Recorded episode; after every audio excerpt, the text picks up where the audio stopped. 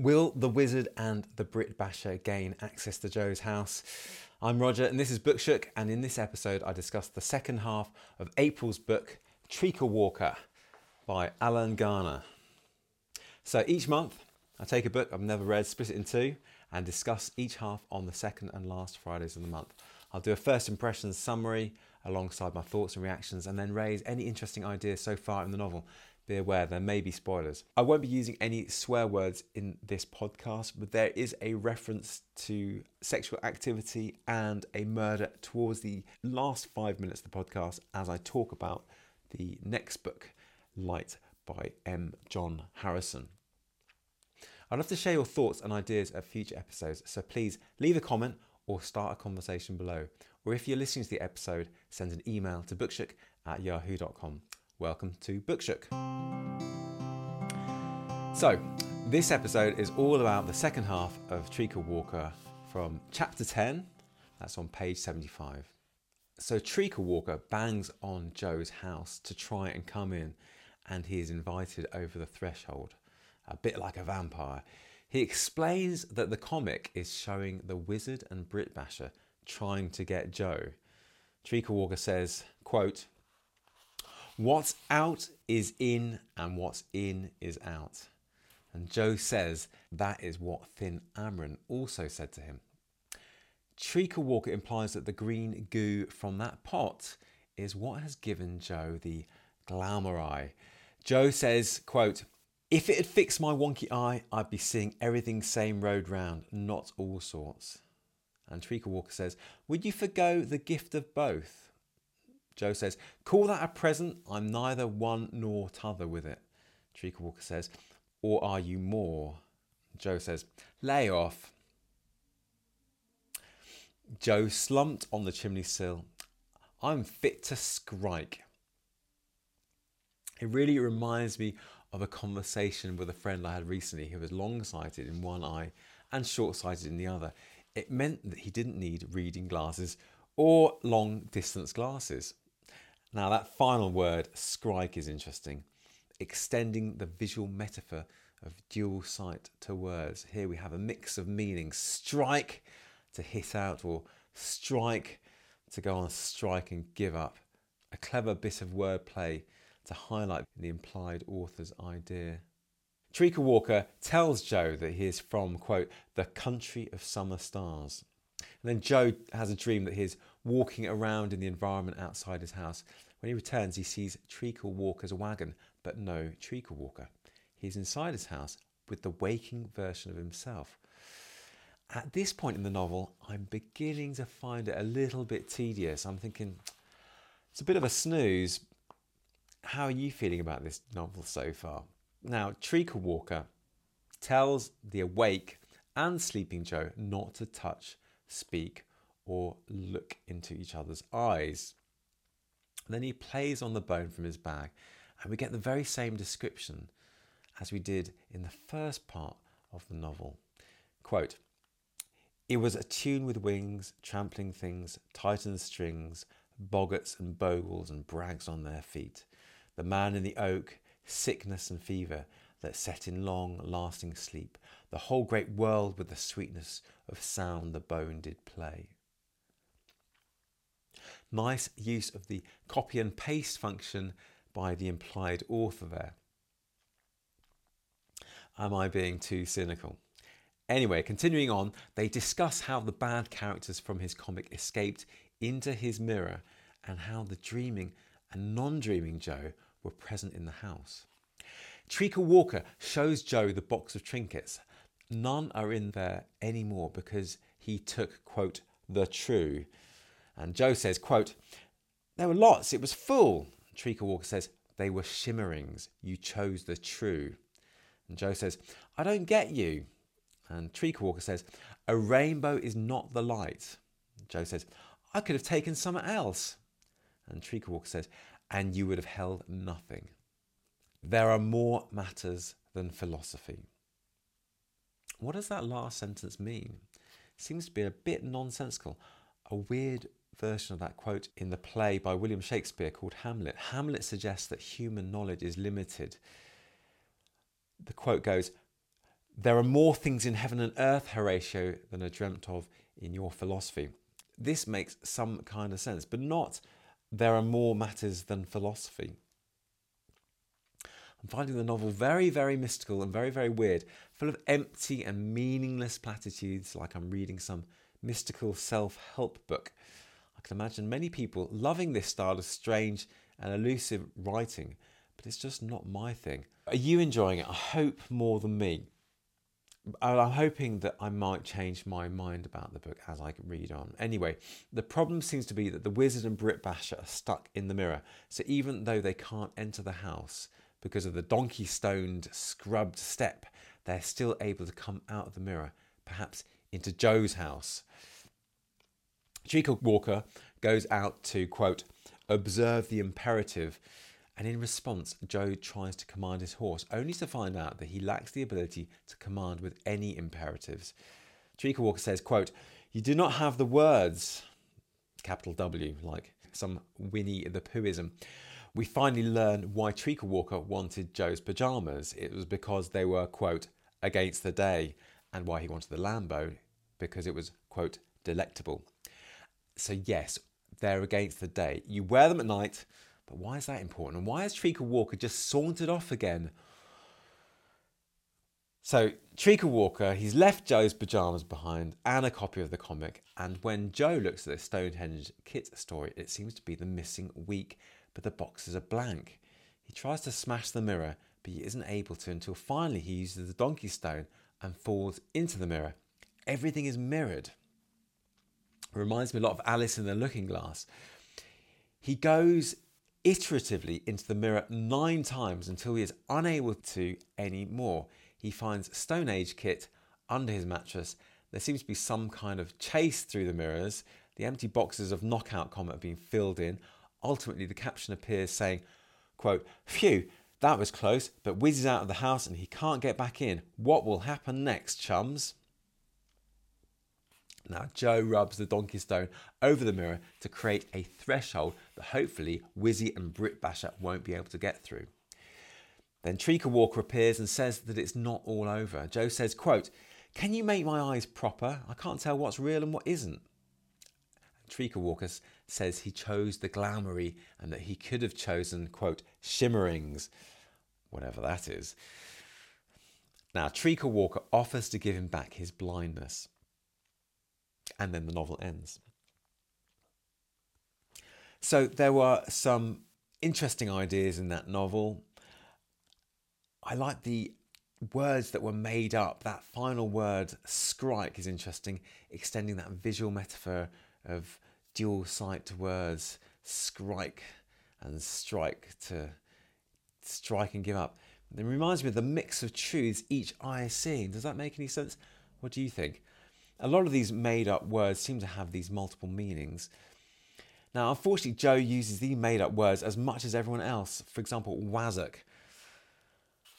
It was a very, very strange book full of mystical ideas of old England, and I wasn't sure whether it was a children's book or a, an adult's book. It seems to have that child's feel to it, of child just trying to discover his way in the world. And we've got that crazy comic book scene that didn't really seem to make much sense.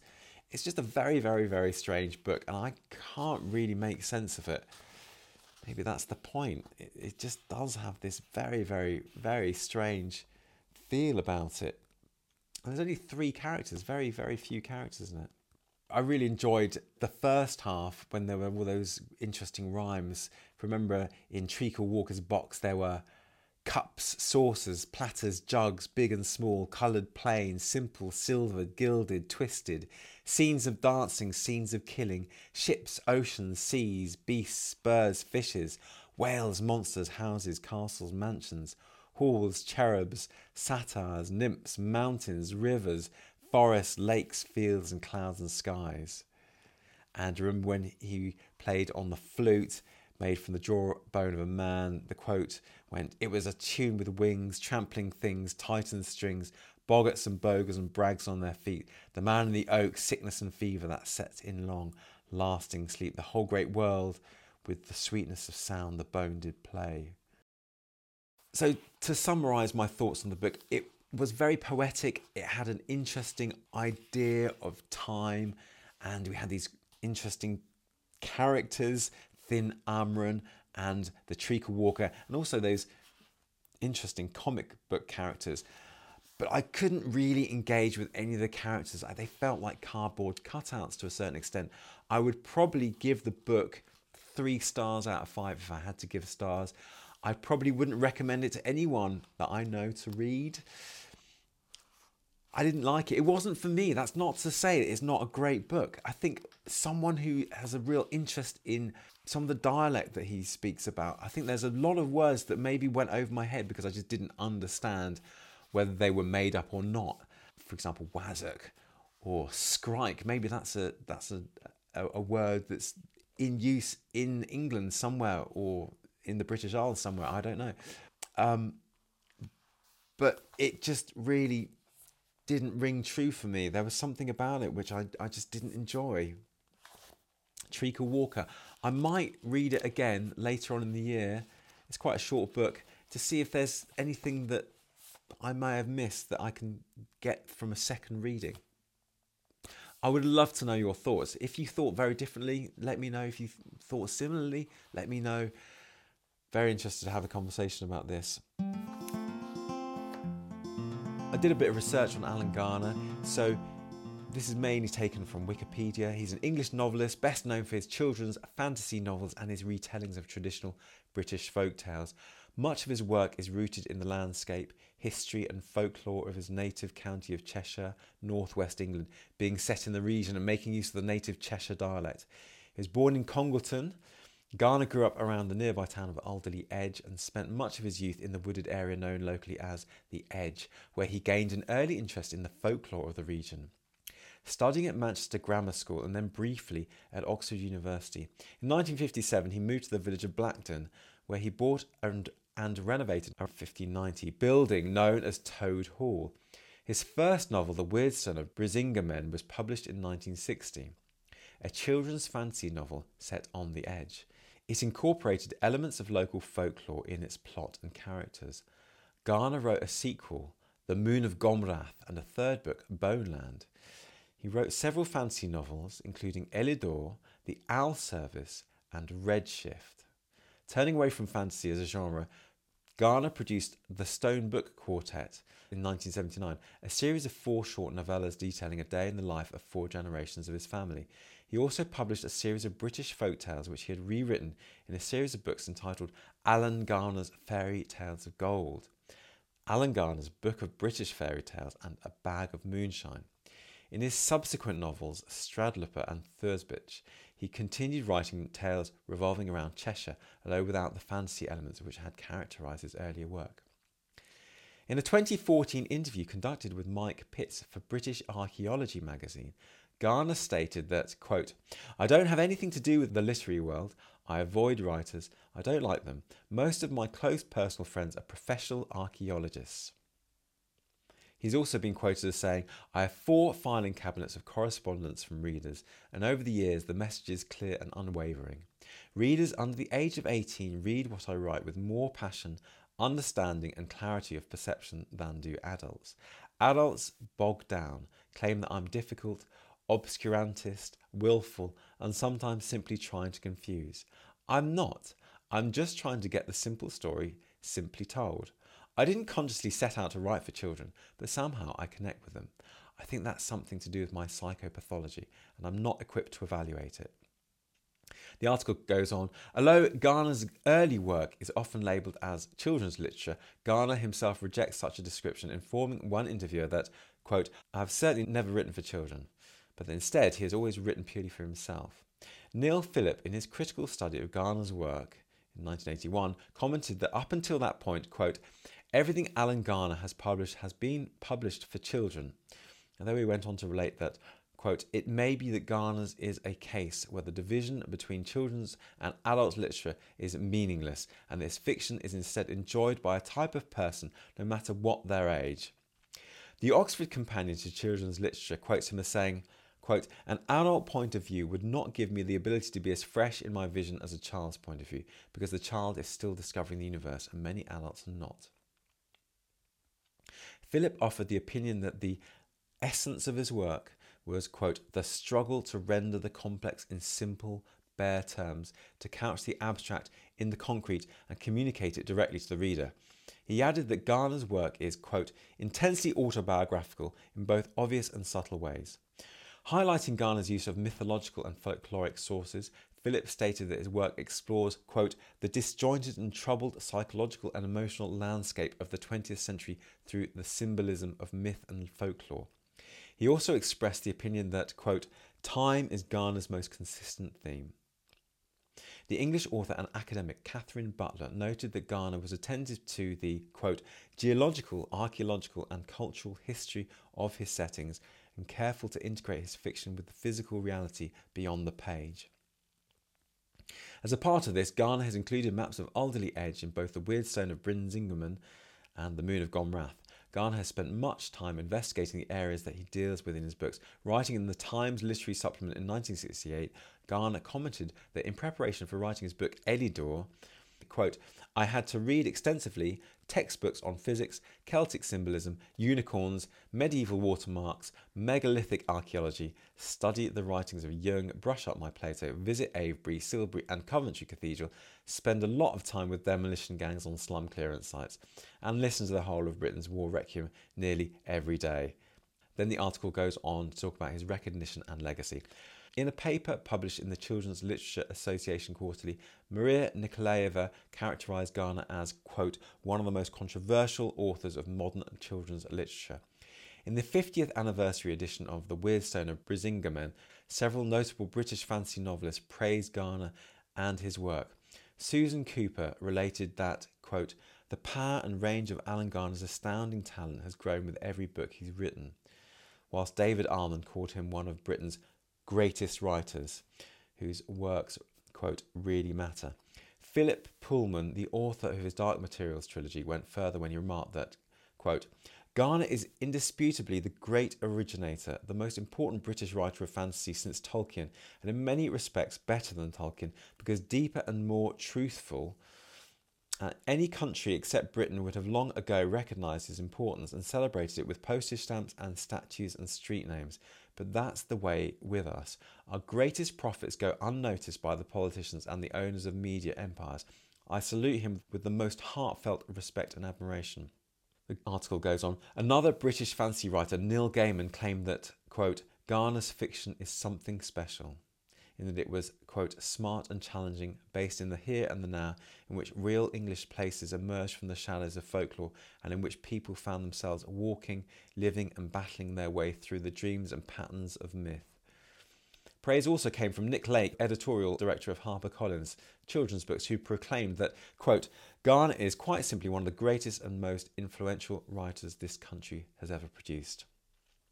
Thank you, Wikipedia. Now, I'd like to talk a little bit about May's book, Light, by M. John Harrison. It's 320 pages. It's published in 2002. If you're reading alongside, I will be reading up to chapter 18, The Circus of Pathet Lao, on page 161. Now, I chose this book because I wanted to read some more science fiction. I was very inspired by Vagabonds. That's December's podcast episode 45. And this book was said to be very good. Now, I know hardly anything about M. John Harrison. I'm going to read the first few pages. Chapter 1 Disillusioned by the Actual. 1999. Towards the end of things, someone asked Michael Kearney, How do you see yourself spending the first minute of the new millennium?